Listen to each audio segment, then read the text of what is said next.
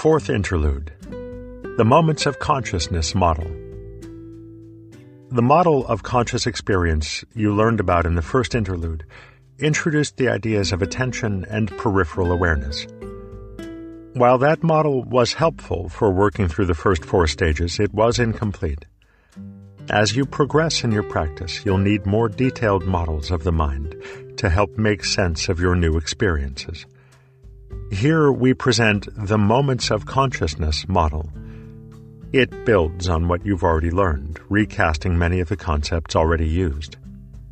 This model is drawn from the Theravada Buddhist Abhidhamma and includes some elaborations and expansions by a later Buddhist school known as the Yogacara.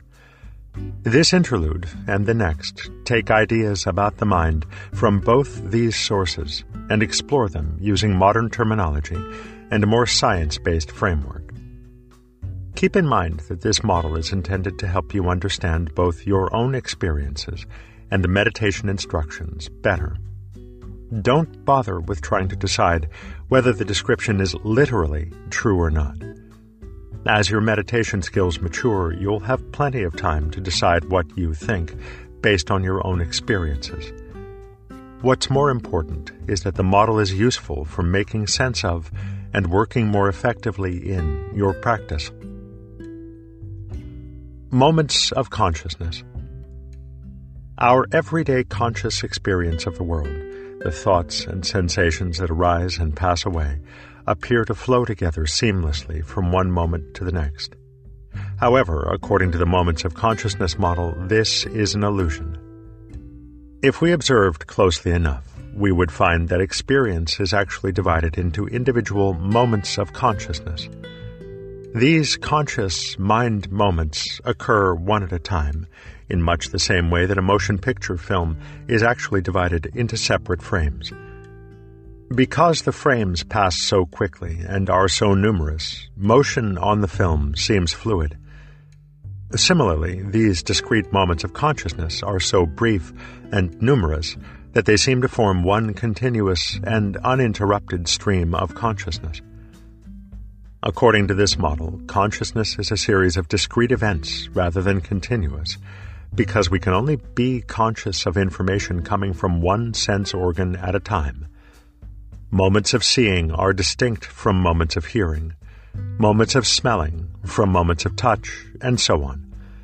Therefore, each is a separate mental event with its own unique content. Moments of visual experience can be interspersed with moments of auditory, tactile, mental, and other sensory experience, but no two can happen at the same time. For example, a moment of visual consciousness must end before you can have a thought, a moment of mental consciousness about what you've just seen. It is only because these different moments replace each other so quickly that seeing, hearing, thinking, and so forth all seem to happen at the same time. The moments of consciousness model posits that within each of these moments, nothing changes. They are truly like freeze frames.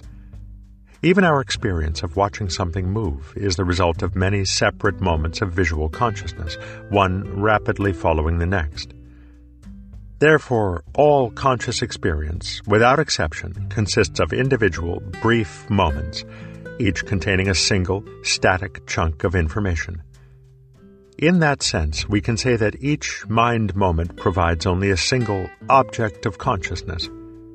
Because moments of consciousness coming from different sense organs contain such different information, consciousness is less like a film in which every frame is similar to the last and more like a string of differently colored beads. While this model is quite different from how we usually think about consciousness, it's not just a nice theory someone thought up. The basic premise of distinct moments of consciousness arising and passing away in sequence is based on the actual meditation experiences of advanced practitioners from across a broad range of traditions. It's an experience that the composers of the Abhidhamma, who formulated this model, either had firsthand or learned about from other advanced meditators.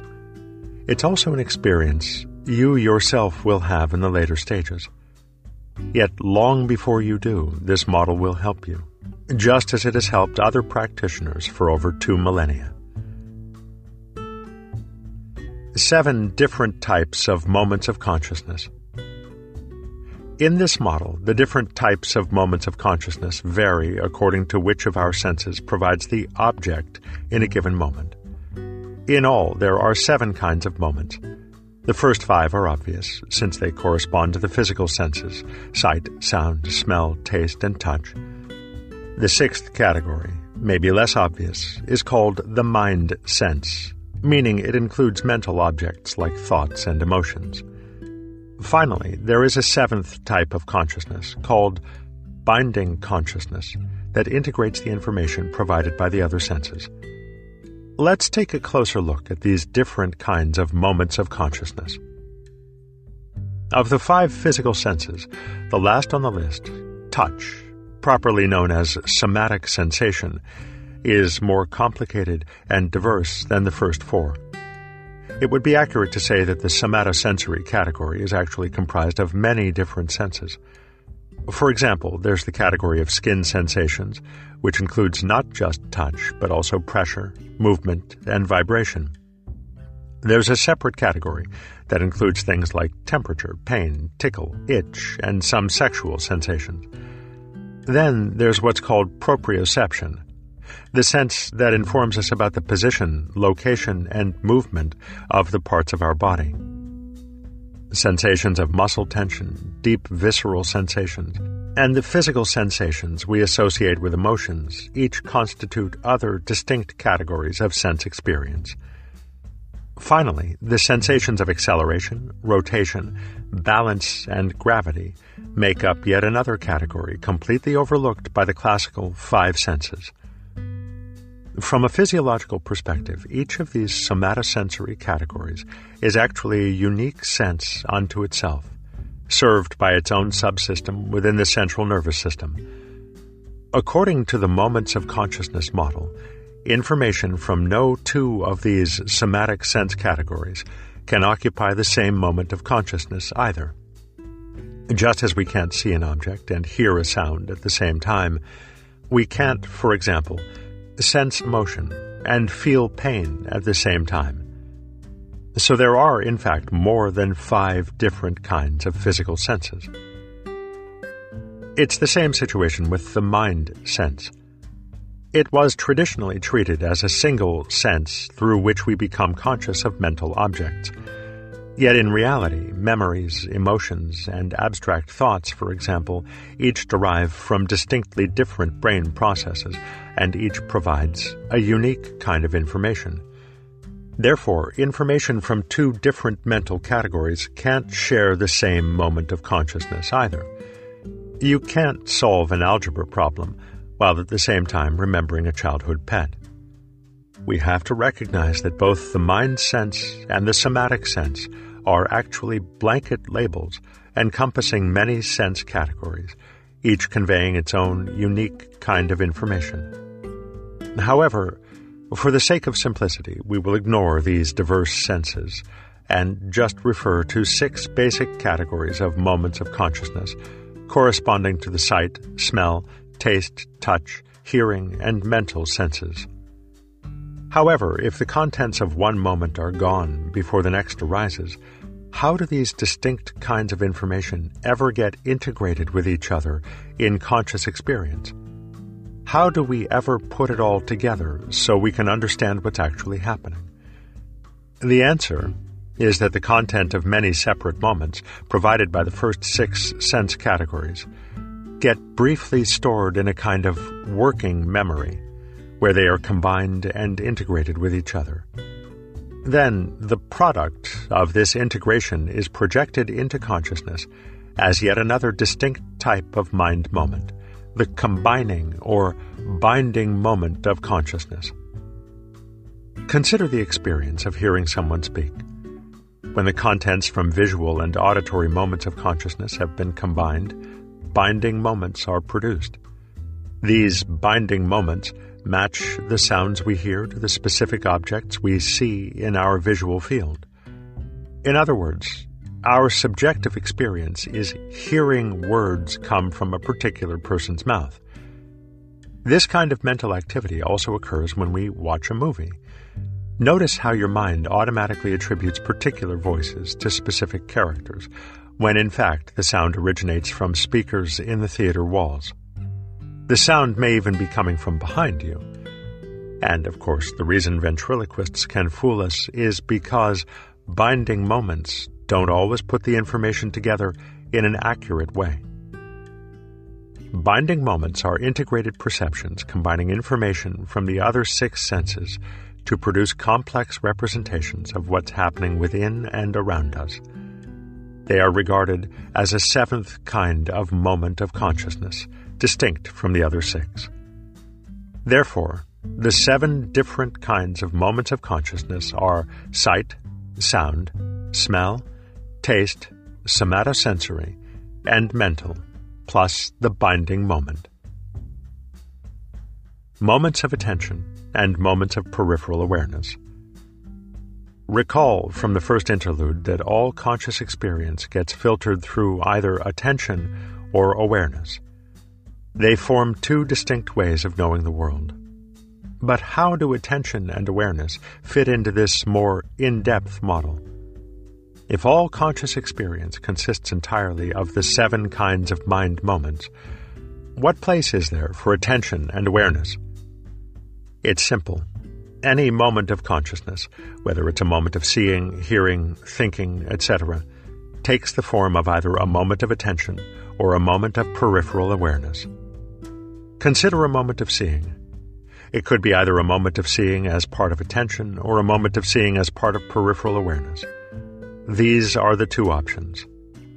If it's a moment of awareness, it will be broad, inclusive, and holistic, regardless of which of the seven categories it belongs to. A moment of attention, on the other hand, will isolate one particular aspect of experience to focus on. If we examine moments of attention and moments of awareness a bit closer, we see two major differences.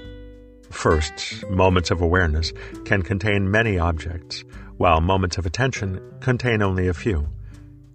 Second, the content of moments of awareness undergoes relatively little mental processing, while the content of moments of attention is subject to much more in depth processing. Of course, these two are not so neatly divided experientially. But understanding these differences will help you appreciate how each functions and their different purposes in organizing subjective reality. Consider the first difference many objects versus only a few, in terms of hearing. Our ears take in everything audible from our environment then our brain processes that information and puts it together in two different ways. First, it creates an auditory background that includes more or less all the different sounds our ears have detected. When that's projected into consciousness, it becomes a moment of auditory peripheral awareness. The other way the brain processes that information is to pick out just some part, say one person's voice, from the total sound in our awareness. When projected into consciousness, that isolated sound becomes the content of a moment of auditory attention. So the brain has two modes of information processing. One creates moments of awareness with many objects, while the other creates moments of attention with just a few. These two modes apply to every kind of sensory information, not just hearing. For example, say you're sitting on a cabin deck in the mountains, gazing out at the view. Each moment of visual awareness will include a variety of objects mountains, trees, birds, and sky, all at the same time. Auditory moments of awareness will include all the various sounds that make up the audible background birdsong, wind in the trees, a babbling brook, and so forth, again, all at the same time. On the other hand, moments of visual attention might be restricted just to the bird you're watching on a nearby branch auditory attention might include only the sounds the birds are making. Even when your attention is divided among several things at once, perhaps you're knitting or whittling a piece of wood while you sit, moments of attention are still limited to a small number of objects.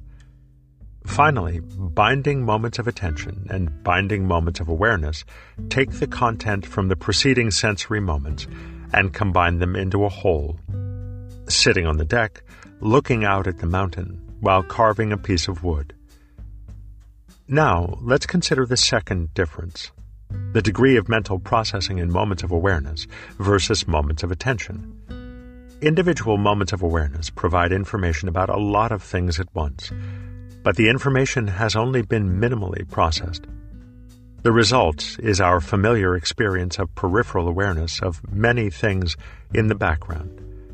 However, these moments of awareness do include some simple interpretations of sense data. You may be aware that the sounds you hear are from traffic, or that the things in the background of your visual field are trees. These simple concepts help evaluate and categorize all that information, contributing to our understanding of the present context. Although these preliminary interpretations don't usually lead to any kind of action, some part of this information is frequently referred to attention for more analysis. Other times, say when the sound of traffic suddenly includes screeching tires, the information in peripheral awareness can trigger an automatic action, thought, or emotion, any of which can then become an object of attention. Attention's job, on the other hand, is to isolate specific objects in order to analyze and interpret them in more detail. Moments of attention contain conceptual representations, usually from the mind sense. These may be simple concepts related to our immediate experience, actions, thoughts, or emotions, but more often they're elaborate concepts constructed from those simpler concepts. Let's use another example to help clarify the difference in processing between attention and awareness. Imagine that you've just heard an unusual sound. Peripheral awareness may initially attribute that sound to a footstep on the stairs. That is to say, the actual sound has already been replaced with the concept someone is walking up the stairs, and peripheral awareness has referred that information to your faculty of attention for further analysis. Notice that it's not the actual sound that becomes the object of attention but rather the idea of a person walking up the stairs. During the moments of consciousness that follow, attention filters through stored information to interpret the significance of someone coming up the stairs. Once attention arrives at a conclusion, it can then initiate an appropriate response. There is one more subtle difference between moments of awareness and attention worth mentioning. The content of moments of awareness usually comes from the physical senses, while the content of moments of attention usually comes from the mind sense. What had been a sound in awareness, simply attributed to traffic, becomes a concept, like traffic noise, when made into an object of attention. However, this is only a general rule. There are times when moments of attention hold information coming directly from one of the physical senses.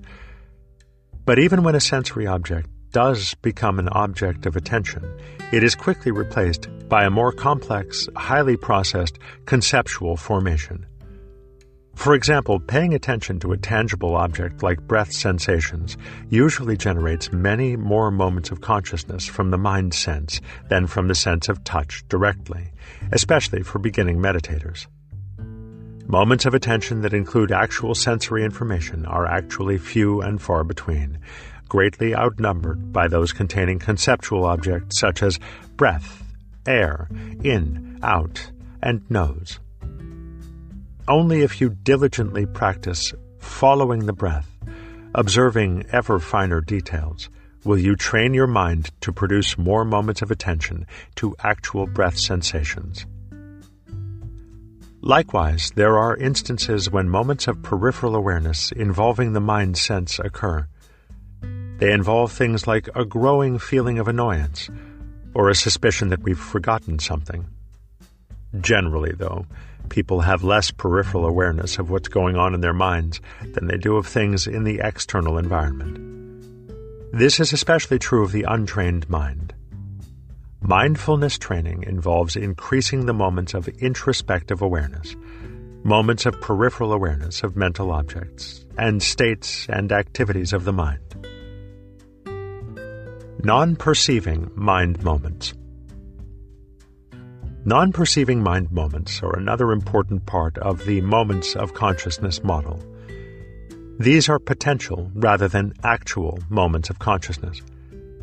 No perception occurs because none of the sense organs provides them with any content. But nevertheless, they are real mental events, replacing perceived moments of consciousness, and they are associated with a feeling of pleasure, Non perceiving mind moments are interspersed among perceiving moments of consciousness. According to the model, one of the attributes of every moment of consciousness is a kind of life force or vital energy. Non perceiving mind moments carry much less of this vital energy than do perceiving moments of consciousness. Therefore, the energy level of the mind depends on the ratio of perceiving to non perceiving moments the greater the proportion of non perceiving mind moments in a given period, the more dullness we experience. In daily life, sensory input constantly enters the mind, continuously stimulating and maintaining its energy level. However, as we pointed out in the first interlude, even this ordinary level of consciousness involves a considerable amount of dullness, as shown by our capacity for increased awareness and alertness under certain circumstances, like in an emergency.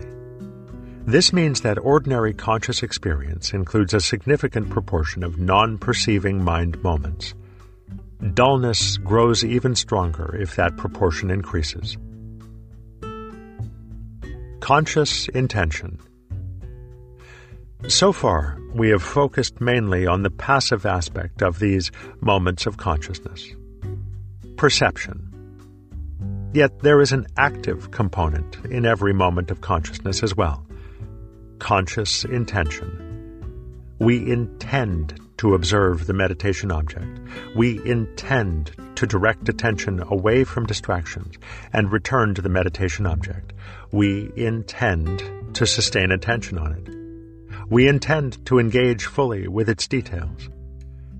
Intention plays an important role in each moment of consciousness.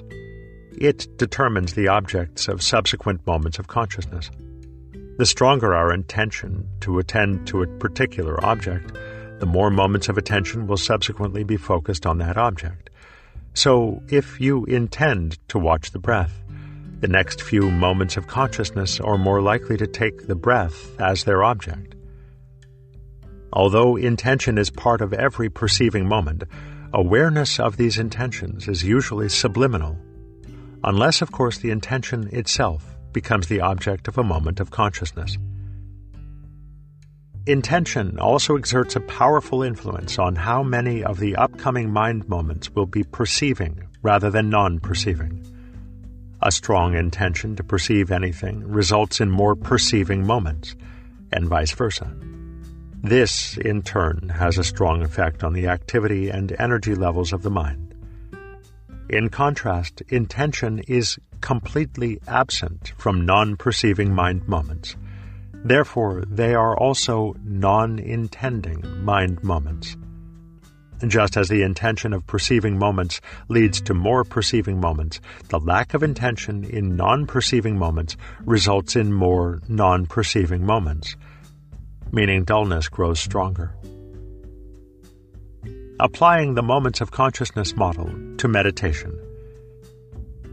Let's look at what might happen during a single breath cycle in meditation using the moments of consciousness model, starting with the in breath. The subjective experience is one of fairly continuous attention to the breath sensations, but with subtle distractions such as knee pain or feelings of restlessness standing out from the background of peripheral awareness. What's actually happening, according to the model, is that a large number of separate moments of consciousness are arising and passing away during the course of the in breath.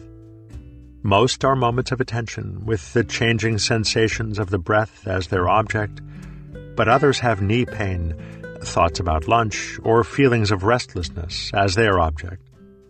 attention isn't actually moving between the breath and these distractions. Instead, successive moments of attention hold different objects. Interspersed among these moments of attention are moments of peripheral awareness of other bodily sensations, sounds, thoughts, and emotions, creating the background. Then, during the outbreath, if the pain in your knee draws your attention, a greater proportion of moments of attention are devoted to knee pain than to the breath. Subsequently, the pain is now a gross distraction, and the breath slips away into the background. Each moment of attention to the pain also carries a subconscious intention for subsequent moments to stay on the pain. Because of your training up to this stage, as you begin the next in breath, moments of introspective peripheral awareness alert you to the presence of pain as a gross distraction. You counter it with your conscious intention to make the breath the focus again, generating more moments of attention to the breath. Now you're attending more closely to the breath with a strong intention not to pay attention to your knee. Knee pain fades into the background, and the breath sensations become sharper and clearer once more. Forgetting, distraction, and exclusive attention. According to this model, the phenomena of forgetting, gross and subtle distractions, and exclusive focus all exist along a continuum where each is located on that continuum depends on only one thing the proportion of moments of attention in a given period whose object is the sensations of the breath versus some distraction. With forgetting, there are no moments of attention with the breath as the object, only moments with distractions as the object. With gross distractions, there are more moments devoted to the distraction than to the breath. With subtle distractions, there are more moments devoted to the breath than to the distraction. Finally, the exclusive focus of an advanced practitioner lies on the far end of the spectrum, because all content is related to a single, clearly defined theme. Distractions rarely, if ever, become objects of moments of attention. As you can determine, Stable attention simply means that most of your moments of attention are devoted to the meditation object. How many moments of peripheral awareness you have has nothing to do with it. However, the process of developing stable attention required that you work with introspective peripheral awareness to overcome forgetting and gross distractions. In other words, you use mindfulness the optimal interaction between moments of attention and moments of awareness to gradually develop stable attention. Mindfulness, peripheral awareness, and attention. Mindfulness means that in whatever situation we find ourselves, the balance between moments of attention and moments of awareness is just right. Whenever we lose this balance, we lose mindfulness. The solution to any loss of mindfulness is to increase the total power of consciousness. That means increasing the proportion of actively perceiving versus non perceiving mind moments. To do this, we have to convert non perceiving mind moments into perceiving moments of attention and awareness. This increase leads to a more efficient balance between attention and awareness, allowing us to remain mindful in most situations. If consciousness is more powerful, we'll have enough perceiving mind moments to sustain peripheral awareness while keeping attention on whatever task we're doing, even when multitasking. To make this point clear, let's take as an example people with attention deficit disorder, which is basically a form of involuntary multitasking. People with ADD will definitely have a harder time increasing peripheral awareness in the earlier stages since their attention is so unstable to begin with. But by increasing the total number of perceiving mind moments, they can generate enough moments of awareness to achieve a balance of attention and awareness. By doing so, they're as able as anyone to achieve a high level of mindfulness. But is mindfulness compatible with single pointedness, the ability to focus on the meditation object to the exclusion of everything else? The answer is yes. Even while moments of attention are focused exclusively on one thing, we can still have enough moments of peripheral awareness intermixed to remain mindful. Again, we need enough conscious power to have the necessary awareness accompanying attention. Otherwise, as the number of moments devoted to objects of attention increase, the number of moments of awareness must drop because we simply won't have enough moments of consciousness available to go around. Up to this point, you've been cultivating moments of peripheral awareness that were mostly extrospective. Now, from stage 5 onward, you'll practice increasing the moments of introspective awareness, eventually leading to a new level of metacognitive introspective awareness. That is, you will be aware of your state of mind in every moment, even as you focus on the breath. Dullness. Dullness is determined by the number of non perceiving moments mixed in with perceiving moments. As the proportion of non perceiving moments increases, we experience more subtle dullness. Increase it even more, and we experience strong dullness. When the proportion becomes great enough, we fall asleep. When all perceiving moments have disappeared, we are completely unconscious. Unconsciousness and deep sleep are at one end of a continuum. At the other end, where all your mind moments are actively perceiving moments of consciousness, we experience the ultimate degree of alertness. As we pointed out earlier, ordinary consciousness includes a significant proportion of non perceiving mind moments. Therefore, the different degrees of alertness of everyday life are actually varying degrees of stable, subtle dullness. That means we are already in subtle dullness even before we sit down to meditate. The only reason the subtle dullness of daily life is stable is because there are enough different stimuli constantly streaming in, producing new moments of consciousness to keep us alert. But when we start meditating, we cut off much of that stimulation by turning away from sensations and thoughts toward a relatively boring meditation object. When the proportion of perceiving moments of consciousness starts falling, the energy level of the mind falls as well. And remember, non perceiving moments are also non intending moments, so they don't generate any intent to perceive in subsequent moments. Therefore, even more perceiving moments become non perceiving and non intending moments.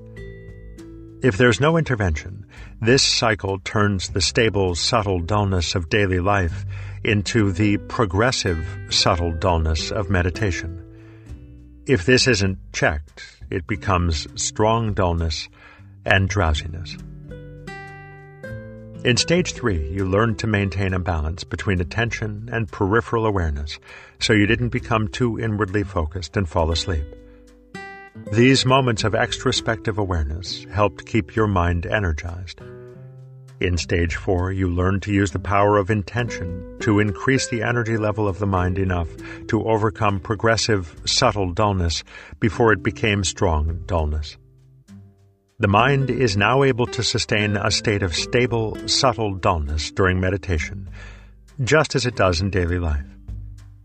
In stage 5, you will learn ways to reduce the proportion of non perceiving moments and to increase the proportion of perceiving moments you will have less subtle dullness, more conscious power, and therefore greater mindfulness. A strong intention to perceive in every moment of consciousness is the real antidote to dullness in meditation. Powerful imagery, visions, and a sense of having experienced something profound often occur with strong dullness. These aren't actually a part of dullness itself. Rather, the large proportion of non perceiving, non intending moments creates an opportunity for deep subconscious content to well up into consciousness.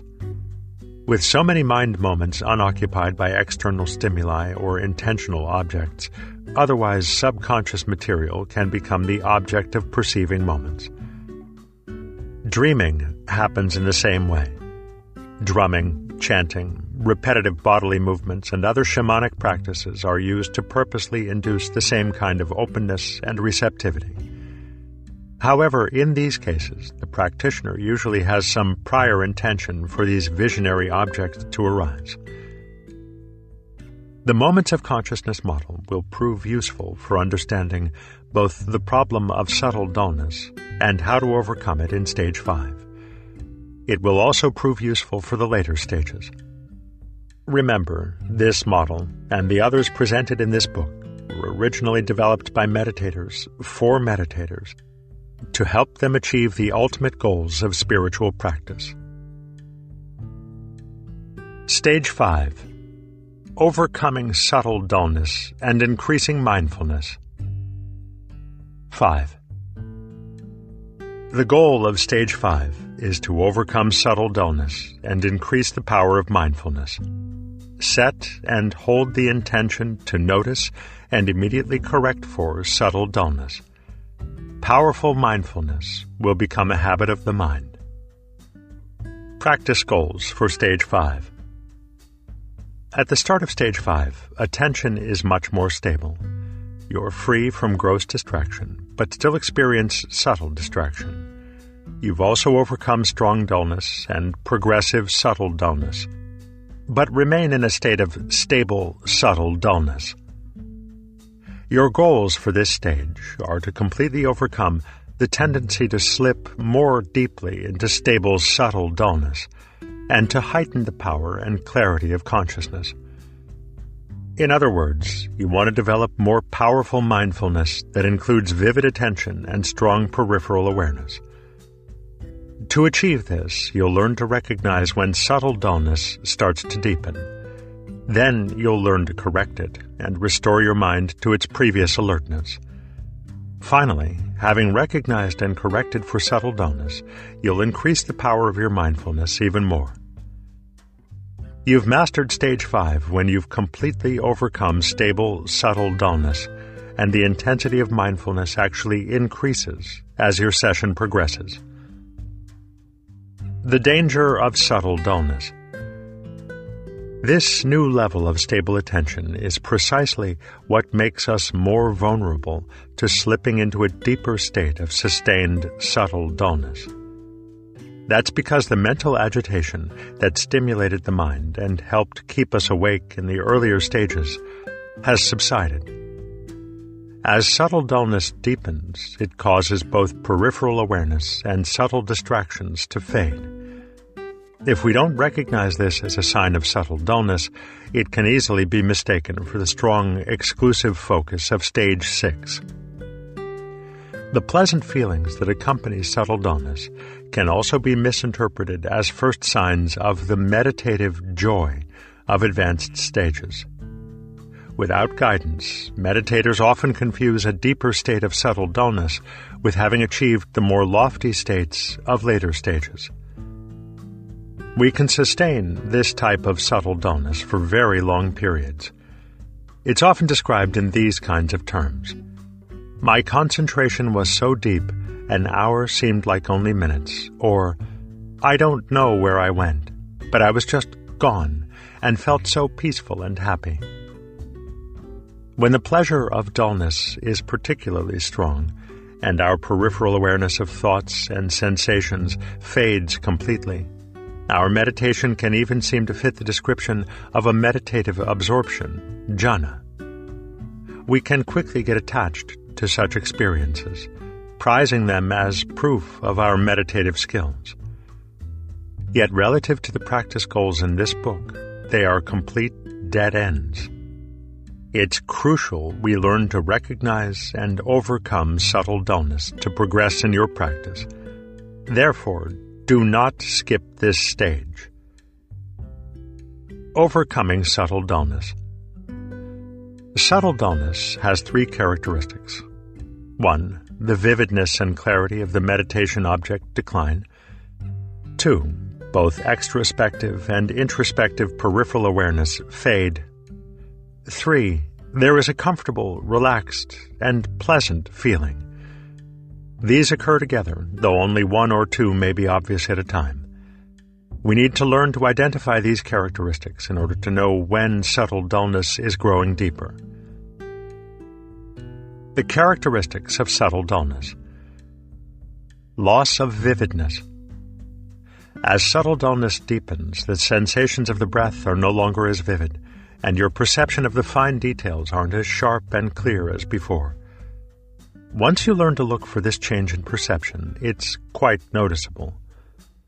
An increase in the number of subtle distractions also causes a loss of vividness and clarity.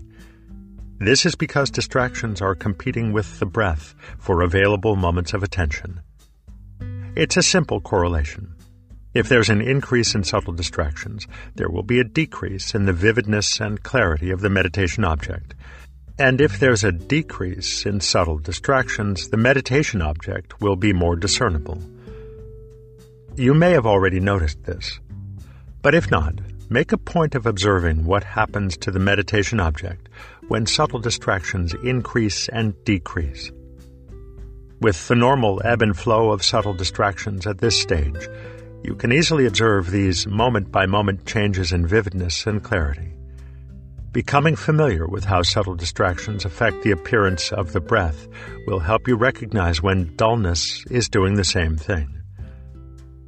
Although dullness and distractions provide similar changes in perception, when dullness is the cause, vividness and clarity decline more gradually, without as much fluctuation.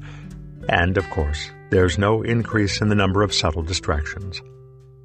Vividness and clarity decline because non perceiving mind moments gradually replace perceiving ones. You must become skilled at recognizing this decline. Just like with strong dullness in stage 4, we rely on introspective awareness to alert us to the loss of vividness and clarity so we can increase the intensity of our perception again. Yet this isn't so easy because it's precisely when subtle dullness deepens that introspective awareness starts to fade. The fading of extrospective and introspective awareness. Initially, your perception of the breath is clear and vivid, and you remain mindfully aware of physical sensations and mental objects in the periphery. But when subtle dullness deepens, your field of conscious awareness shrinks. Sounds and bodily sensations fade from awareness, sometimes becoming imperceptible. Thoughts are fewer and don't occur as often.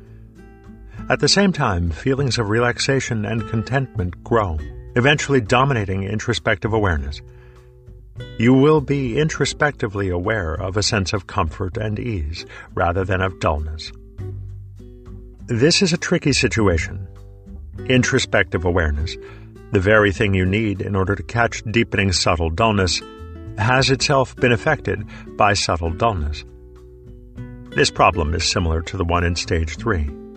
There, you needed introspective awareness to detect gross distractions and drowsiness, but it wasn't developed enough yet to do the job. So instead, you used attention to check in, looking into the mind for distraction and dullness. In this stage, you will also periodically check in with attention to look for the presence of subtle dullness. The pleasure of dullness. Having dealt with pain and discomfort in the preceding stage, it's now easier to sit comfortably for longer periods. Also, because you have more stable attention and feel satisfied with your progress, your meditations are often pleasant. You have to learn to distinguish this more wholesome kind of pleasure from the pleasurable feelings of subtle dullness. Pleasantness by itself isn't a reliable sign of subtle dullness. Dullness of any kind is always pleasant, except when we actively resist. Consider things like alcohol, drugs, and forms of mindless entertainment. These all provide a much sought after kind of pleasurable dullness. We become relaxed and pleasantly numb. Our awareness is hazy at best, and our attention is free floating. Although this is quite different from dullness in meditation, it clearly shows why the pleasure of dullness is so seductive. Subtle dullness in meditation is actually more like the relaxed state you might experience sitting in a lounge chair, eyes closed, under a beach umbrella on a warm day. Or consider the comfortable state of resting on the couch after a big holiday feast. You're not asleep, or even sleepy. You still seem somewhat aware of what's happening around you. It may even seem like you have a clear mind, but you're actually not very alert. This is exactly the kind of deeper, but still stable, subtle dullness that can arise in meditation and be intentionally cultivated if we don't understand what's happening. We can train ourselves to remain in this state for extended periods. As mentioned, such dullness can make us think we've achieved the exclusive focus and blissful states of the later stages. When our practice is this enjoyable, there's a strong temptation to see ourselves as adept meditators. Once again, pleasurable subtle dullness is a trap and a dead end. You must recognize and avoid that trap. At first, it may be difficult to distinguish between the wholesome pleasure of stable attention and the pleasure of subtle dullness. But in time, you will recognize the warm, soft, quiet pleasure of subtle dullness as something quite different from the bright, alert enjoyment of being in the flow of mindfulness. Detecting and countering the deepening of subtle dullness. The signs that dullness is growing deeper include decreasing vividness and clarity, fading peripheral awareness, and seductive pleasure. However, detecting these signs is harder because dullness causes introspective awareness to fade. So, how can we recognize them when we're already being affected? One thing that helps is certain kinds of involuntary responses, such as the startle reaction. If some disturbance, an unexpected sound, someone coughing, or a door slamming, causes you to jerk or feel inwardly startled, then dullness was probably present. Other examples are when you're surprised to find yourself taking a deep breath, or when you suddenly find yourself correcting for a slumping posture. If you were really mindful, you would have been aware of needing to do these things before they happened automatically as a general rule, the more mindful you are in the moment, the more difficult it is to be either startled or surprised. Once you've been startled into a state of greater awareness, reflect on and examine the quality of your meditation just before you were startled. This will help you recognize the characteristic signs of subtle dullness. Still, you don't have to wait until you're startled to recognize the deepening of subtle dullness. You should intentionally check in from time to time as well. Compare your present awareness and attention with previous meditation sessions when you felt particularly sharp and alert. You can also compare your awareness and attention with earlier times in the same sitting. It's even helpful to examine your meditation session after it's ended, searching for any signs that subtle dullness may have been present. This will teach you to recognize dullness more easily next time. Finally, another sign that you were sitting in subtle dullness is when you feel sluggish or spacey after practicing. When this happens, recall as best you can what you were experiencing during your meditation, which will also help you recognize dullness in the future. The best way to detect subtle dullness is by making introspective awareness stronger.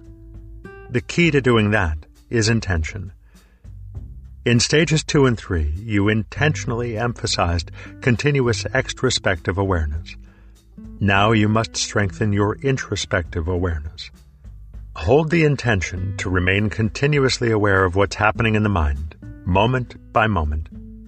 Be aware of which subtle distractions are present and how frequently attention shifts back and forth between them and the breath.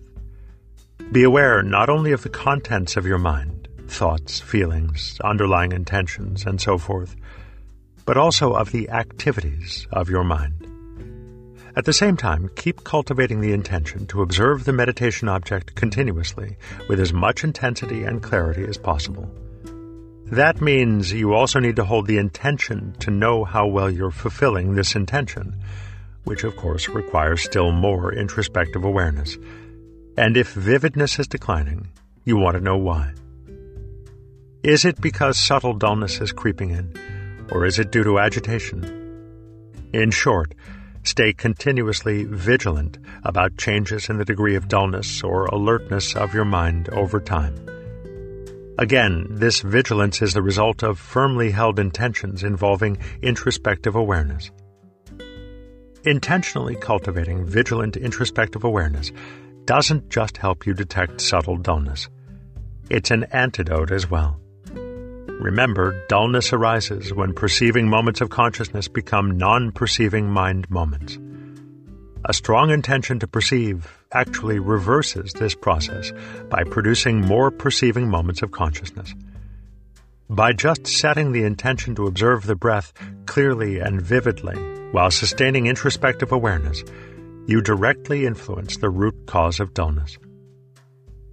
Sharpen up your observation of the meditation object when you notice a decrease in the quality of awareness and attention. Use the techniques of following and connecting. Follow the sensations of the breath while intending to perceive the details as clearly and vividly as possible. It's especially important to connect changes in the breath with the degree of alertness or dullness of the mind. When you're more alert, does the breath tend to be deeper or shallower, longer or duller? And how do the pauses change? What about when you're dull? Another way to counter subtle dullness is by expanding the scope of your attention to include the sensations of the body. This works to energize the mind because we automatically use more conscious power to observe sensations in a larger area. You will even find that your scope of attention tends to spontaneously expand at this stage. For instance, you might find yourself observing the sensations of the breath in both the chest and abdomen when you were intending to focus only on the nose. Be forewarned. When the scope of attention spontaneously expands, it can also disguise an increase in dullness. There are two ways this happens. First, if you don't have enough conscious power, an expanded scope of attention will only lead to a fuzzier perception of many objects at once. As a result, you may easily overlook the fuzziness of dullness as it creeps in. When this happens, you're actually in a state of double fuzziness the fuzziness caused by expanding awareness, and the fuzziness caused by dullness. The second way spontaneously expanded attention disguises dullness is that a wider scope includes many objects that can easily be mistaken for extrospective awareness. With this wider scope of attention, you may feel like you have a good balance between attention and awareness. But in reality, awareness is fading, and dullness grows deeper. So whenever you find your scope expanding on its own, be wary. Look inward to see if there's subtle dullness. Also, never rely on the subjective feeling of alertness and clarity. Examine the actual quality of both awareness and attention. To summarize, you want to detect any deepening of subtle dullness as soon as possible, then apply the appropriate antidote. The meditation object should return to being vivid and clear, and your introspective and extrospective awareness should return to how they were before the dullness. Your next task is to increase the energy level of your mind even further. Increasing mindfulness with body scanning. The second major goal of this stage is to increase mindfulness. We could develop the skills of mindfulness without increasing the overall power of the mind, but that wouldn't do the job. We'd be left with a less effective mindfulness that's easily lost. You're already using one method that increases the power of mindfulness. Holding the intention to maintain bright peripheral awareness while observing the meditation object as clearly and vividly as you did in your best meditations. The body scanning method in the description that follows provides an even more powerful tool for increasing mindfulness. Here is the method, step by step. 1. Shift your attention from the tip of the nose to the surface of your abdomen. Observe the sensations associated with the in breath and the out breath. without losing awareness of the breath as a familiar, repeated, cyclical event. Focus as much as you can on just the sensations themselves, rather than on the concepts of expansion, contraction, skin, breath, air, and movement. Notice in particular the changing qualities of these sensations as the abdomen rises and falls. Continue until your attention is stable and you can clearly recognize the changing sensations. 2.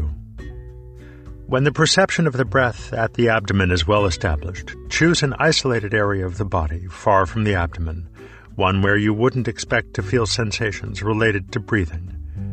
Shift your attention to this area, while at the same time keeping the sensations of the breath at the abdomen in your peripheral awareness.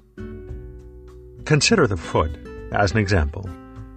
Shift the attentions to the front half of one foot.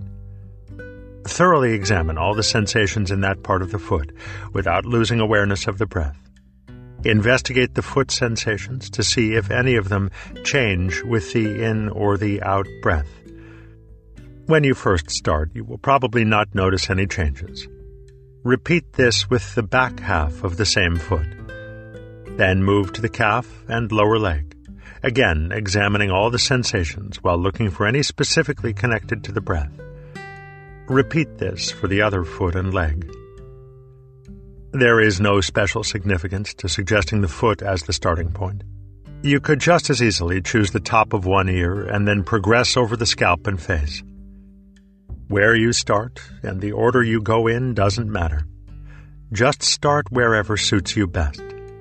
Eventually, you want to closely examine the sensations in every single part of the body, first in small, highly focused areas then in larger ones. Always maintain peripheral awareness of the breath at the abdomen as you search for any breath related sensations in other parts of the body.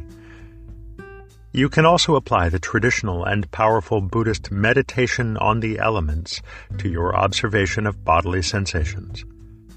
These elements are earth, solidity and resistance, water, cohesion and fluidity, fire, heat and cold, wind, movement and change, and space. For example, when you focus your attention on the sensations of touch and pressure in your foot, you'll notice a combination of the earth and water elements. In terms of the earth element, your foot feels firm, and you can sense its resistance to the pressure from the weight of your leg above and the floor below. The foot has inherent solidity and volume, and a specific shape all its own. At the same time, it's yielding and malleable, yet doesn't come apart, despite being bent or twisted due to how you're sitting. This is the water element of cohesion and fluidity. Likewise, you'll notice different temperature sensations. Fire, present everywhere in varying degrees. Your sense of the shape, position, and location of your foot are all manifestations of the space element. Finally, as you observe these sensations over time, you'll notice they constantly change, growing more or less intense, moving, even vibrating. This is the wind element of movement and change. It's the practice of observing the wind element that will help you discover the breath related sensations in other parts of the body. In fact, in the Indo Tibetan tradition, these breath related sensations are called the inner winds. Remember, the elements practice is simply to help you investigate sensations with greater clarity. If you find it helpful, use it. If not, you can skip it. 3. Now, examine the sensations in one whole foot. Remain aware of the breath at the abdomen and keep searching for any foot sensations that change with the breath. Then closely examine the sensations in both feet at once, staying alert for those that change with the breath. Do the same for both legs. Continue to explore your entire body in the same way, first closely examining the sensations in isolated areas, then in increasingly large areas, and even in whole body regions. Working your way through the body, you'll eventually reach areas where you can readily observe changes in sensations that clearly correspond to the breath cycle. These will almost certainly include the upper back, chest, and abdomen, and possibly the lower back, shoulders, and upper arms as well. These breath related sensations are comparatively gross, produced by changes in pressure and body parts moving against clothing or each other. Eventually, however, you'll be able to detect very subtle changes related to the breath in every part of the body. As your sensitivity to these subtle changes increases, you'll have direct experience of and be able to understand the meaning of traditional terms like the flow of prana, the movement of the inner winds, and the circulation of chi. Wherever you find any changing sensations related to the breath, linger and explore them thoroughly. Once these changing breath sensations are distinct and easily recognizable, practice shifting the scope of attention back and forth between larger and smaller areas. Intend to perceive breath related sensations with the same vividness and clarity for both large and small areas. For example, when you've discovered and investigated breath sensations in the upper arm, Expand your scope to include the entire arm and hand, making sure your perception of those sensations remains clear and vivid. This won't just increase your power of mindfulness, it will also give you more direct control over your scope of attention. 4. Because this method involves so much careful scrutiny, your awareness of sensations becomes much sharper and clearer over time also, as mentioned, when you expand your scope of attention, you automatically use more conscious power. At some point, you'll realize you've entered a state where perception is much more sensitive, no matter where you direct attention. When this happens, and it may occur long before you've finished scanning the whole body, shift your focus back to the sensations of the breath at the tip of your nose. Notice how much sharper more vivid and intense your perception of the breath is, and also how introspectively aware you are of your state of mind. Practice sustaining this heightened perception as long as you can. When it declines noticeably, return to the body scan. Use the body scan when subtle distractions aren't too strong or numerous and when your perception of the meditation object and peripheral awareness are both fairly clear. You'll find the technique is rather tiring at first because you're pushing your mind to detect very subtle sensations in unfamiliar places. It really is mental work. For this reason, when you're first learning the technique, don't scan the body right after sitting down. Otherwise, your mind will quickly fatigue and you'll spend the rest of your session struggling with dullness. Over time, the body scan will get easier until you can practice it at any point during your meditation without tiring. As your skill improves, you'll find the technique both satisfying and enjoyable. Remember, after this exploration, always return to the breath at the nose, since the purpose of this practice is to develop sustained, clear attention to your usual meditation object. Understanding Stage 5 from the Moments of Consciousness model. The Moments of Consciousness model gives us a better understanding of the practice at this stage. Think about a digital photograph. The vividness and clarity of the image depend on the number of pixels. Likewise, the vividness and clarity of the meditation object depend on the number of perceiving moments of attention whose content is the meditation object. If perceiving moments decrease and non perceiving moments increase, subtle dullness is setting in, and the quality of perception declines. Subtle dullness can fool us into thinking that we have achieved exclusive focus on the meditation object. This is because mind moments that would have otherwise gone to distractions instead become non perceiving mind moments, leaving us only with moments of attention to the breath. However, with true exclusive focus, almost all the perceiving moments of attention are focused on the meditation object without any increase in non perceiving moments. It's also important to recall that these non perceiving moments have a pleasantness associated with them. So, as the proportion of such moments increases, so does the feeling of gentle pleasure. Finally, because non perceiving moments carry less vital energy, the mind's overall energy level drops. Increasing the number of perceiving moments of consciousness through intention is the key to detecting and countering subtle dullness, as well as to increasing the overall power of mindfulness. Whenever we intend to detect subtle dullness, we transform non perceiving potential moments of consciousness into actual perceiving moments of introspective awareness. And whenever we intend to correct for subtle dullness by making our perception more vivid and intense, we transform non perceiving moments into perceiving moments of attention.